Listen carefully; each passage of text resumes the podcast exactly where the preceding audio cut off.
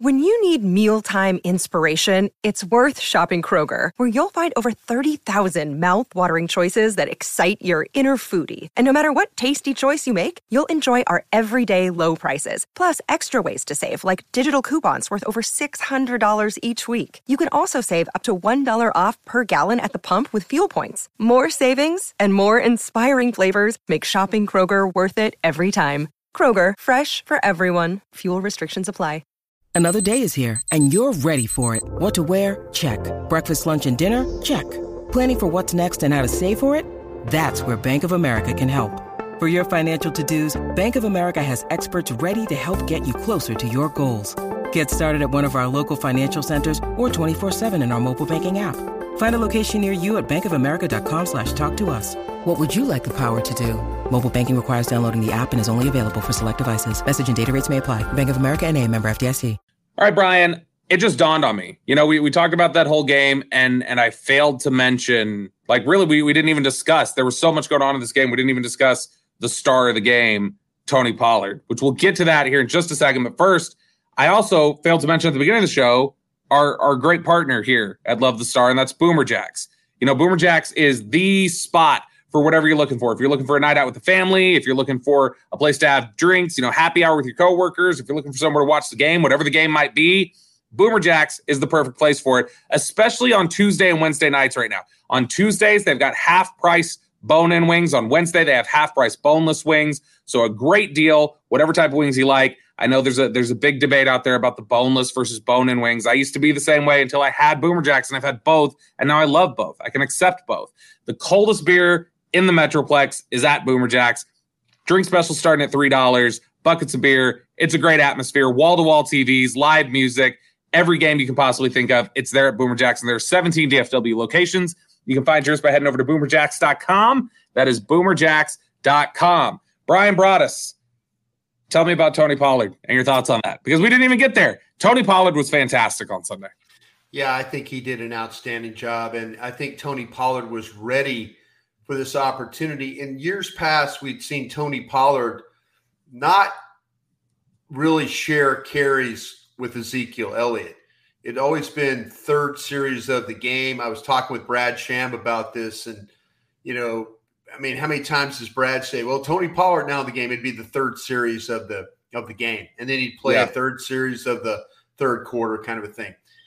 You've seen more of through week eight you've seen more of him and Zeke sharing those carries. And, you know, that's the thing I think is that was that's what helped Tony Pollard get ready for his opportunity. Tony Pollard's a fine player. And Tony yeah. Pollard is can more than you know, he can more than carry the mail for you when he has to. But the fact that he's played the first eight games and it's been a sharing of carries, and not just all Zeke, all Zeke. And then when Zeke goes down, well, okay, let's see what Tony can do. I think you had an idea what Tony could do when we came into this game. It was just going to be a matter of was he going to be okay on the third down and short stuff? And, uh, you know, how many carries were you going to give him? I thought they did a great job with him and Malik Davis. I thought the offensive line created plenty enough space for him. Tony ran the ball hard.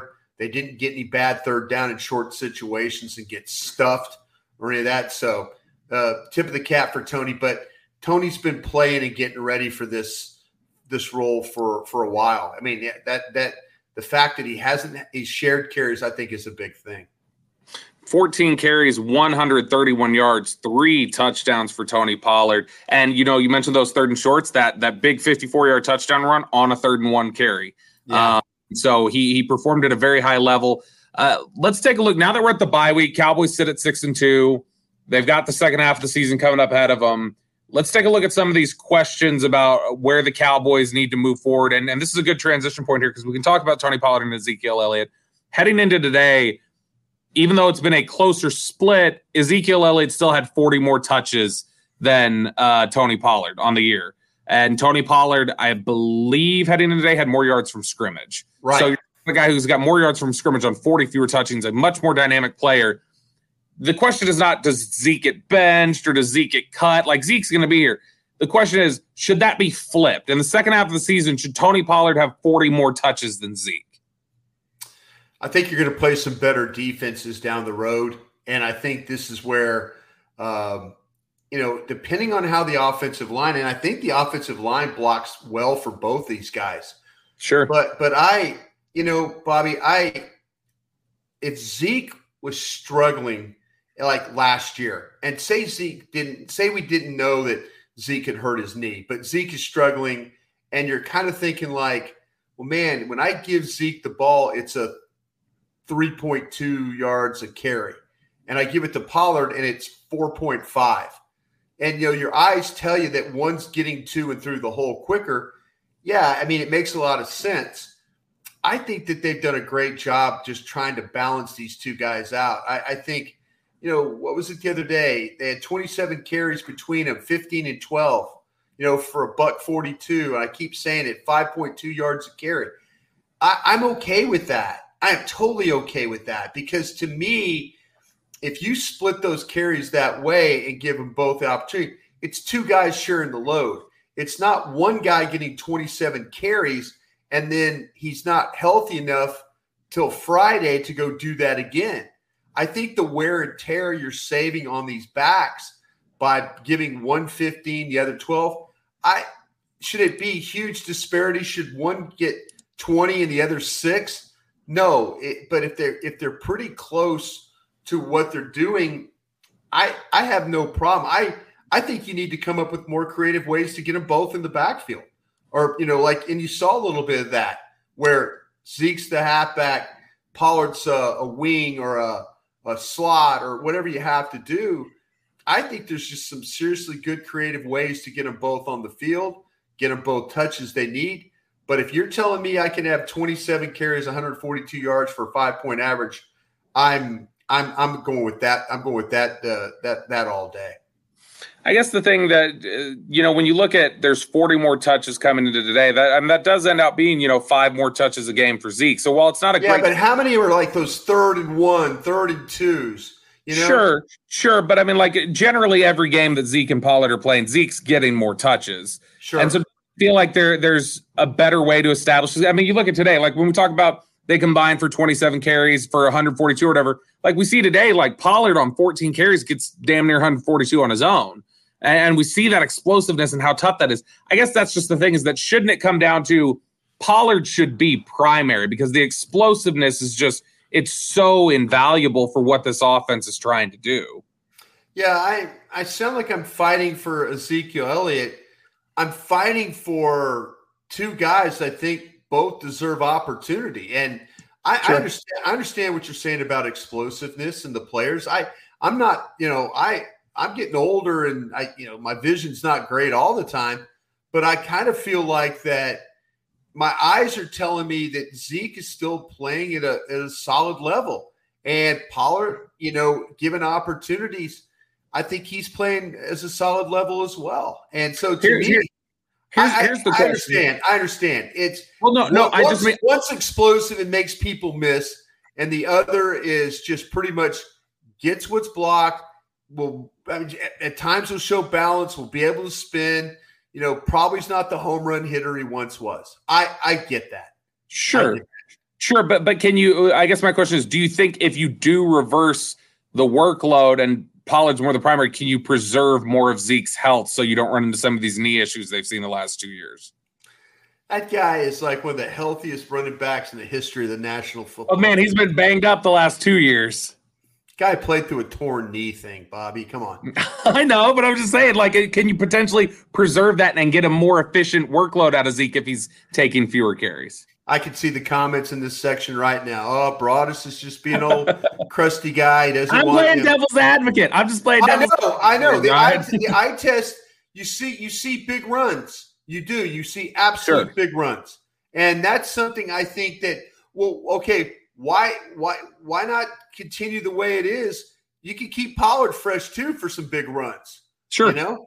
And yeah. I, but I, I I just don't see I just don't see in the second half after the bye, it is going to be a flip of these players. I just don't. Now, could we see Turpin get more involved and other things like that? Sure. but I don't know if the running game is going to dramatically like, okay, Pollard's the starter. He's getting uh, 18 carries and Zeke's getting 12. I, I don't I don't see that. I don't. Couple, couple other questions uh, heading into the second half of the season. Uh, you know, we talk about the run defense. We took calls here tonight. Kevin Gray and I, our, our teammate at 105 through the fan, doing the Specs uh, Cowboys post game show. We, we, took calls tonight, and everybody was wanting to talk about the run defense and, and how that's a big concern for them right now. And it, it is. It's. I don't think teams are going to be able to stress you the way Chicago does, but it's been an issue all year, and that was something that you were worried about is there a way that Dan Quinn can make this better without new personnel, or is it just one of those things where it's probably going to be about what it is, and you're going to have to wait until you can, you know, replenish your personnel in the offseason before it'll get much better? Not all your defensive ends play the run like Tank Lawrence does. Yeah, that's that's the issue. That's the issue. You, you, what do you want? You want really good pass rush, or you want run defense? Which one do you want? Because right unless you have four other guys or three other guys that play the run as well as Tank does, you're going to have Dorance Armstrong get blocked. You're going to have Fowler get blocked. You're going to have guys on the edge get blocked. It, it's happened. That's what this is.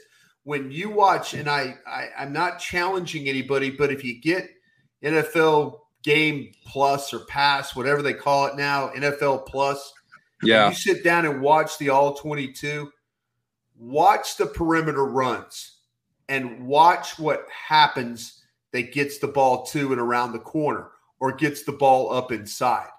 You know, you, yeah, we throw a lot of shade at Leighton Vander Esch, throw a lot of shade at Anthony Barr. I think I think Vander Esch has been good. I think Vander Esch has been good too. I think Vander Esch yeah. has been having to cover for some people who haven't been good. Yep. You know, and I think that that that to me, you're you're going to have to make a determination, you know, and you're you're I I don't know another offense, maybe Philly. I don't know another offense that is this diverse when it comes to running the football and that committed. You have got to if Dallas continues to score 30 points a game and the defense plays the way it has, not giving up points like it has, I want to see somebody be really, really patient to run the football because you know what's going to happen? The clock's going to run out, and you're going to lose by yeah. six, and you're going to lose by six points. Yeah, that's what's going to happen. You know, I, I, so to me, Cowboy run defense is you do not have, and this is probably going to make headlines like every other thing, and I say that you know people take the wrong way. I, I just feel like though that you have one defensive end that can really, really play the run well. And the others are trying their best to play the run right now. And it's been a problem. The other big question, obviously, is as we head into the bye, people are still wondering, and, and you've got till Tuesday to make a decision on this if you want to trade. There's some free agent names out there. I know uh, Jerry Jones told uh, our Kevin Gray that, hey, I'm willing to sacrifice capital if it means getting a real difference maker in here. Stephen Jones talking to Todd Archer from ESPN, little more, you know, uh, threw some water on it. Was like, eh, you know, we we like that group right now. There's guys we got coming back, and then he said, not to mention guys that are available out there, and was sort of, and then Archer followed up and was like, "Are you talking about Odell Beckham? Is that an Odell Beckham hit?" And Stephen said, "I didn't say that." So, uh, Bryan, as somebody who worked in that building, first off, the question about the receivers going in the second half of the season. Do you think they need to add somebody, whether it be a free agent, a trade, something else, add somebody to to fill that out a little bit more? And second, from what you know of Stephen Jones, is that him dropping a cutesy little hint about Odell Beckham, or do you think he was genuinely saying, "I didn't say Odell Beckham"? That's not what I'm. He did, yeah. That, I think I I really do appreciate what Jerry. And, he, and if you want to be critical of Jerry Jones after what happened today in the game with his team being six and two at the bye. You got the Giants at six and two, the Eagles at seven and zero, oh. And he sees what's going on in the NFC right now. He sees it, and Jerry Jones told Kevin Gray that if he has to make a go for it move, he is more than willing to give the draft capital to go do that. Stephen Jones, who him and Will rely on the the draft Do they want to give up first round picks? Do they want to give up second round picks? It's it's somewhat in their DNA because they've done it before at wide receiver. But that's where I think Stephen is a little bit more cautious than his dad. His dad realized today that it's like, listen, we just won, you know, first half of the season, we won six games. Four of those games were the backup quarterback. If I don't go for it here or don't attempt to go for it here, what what am I doing? I'm 80 years old. That's that's what Jerry Jones is thinking. He's thinking this might be my chance to go do this because tomorrow he's not guaranteed tomorrow. Hell, none of us are guaranteed tomorrow. But what he's thinking about his football team as a general manager is if he can make a move to put them over the top. I remember a move we made in Green Bay. We we signed Andre Rison on off the street. Andre Rison had been in Cleveland. He'd been with Jacksonville. He got released. Everybody said he was a malcontent, bad guy. One of the best teammates I've ever seen. A guy, guy played eight games, including playoffs and the Super Bowl. Eight and O with him in the lineup. Mm. That guy was a difference maker. When you have Robert Brooks and other guys like that, and you know, uh, it, it, he was a difference maker. And and that's the thing about it. Sometimes you have to just say, you know what, we're going for it now. You, you know, you read the room, you read, you see what's going on, and you see what's happening in NFC, and you see what's happening in your own division. You could win 12 games in this division and still have to travel on the road. But yeah. maybe if you go get a difference maker, you beat Philly, they lose one time, and now we're starting to talk about tiebreakers and getting home playoff games. You're listening to the Love of the Star podcast. The Love of the Star is an Audacy podcast, and you can find it on the Audacy app or wherever you get your podcasts.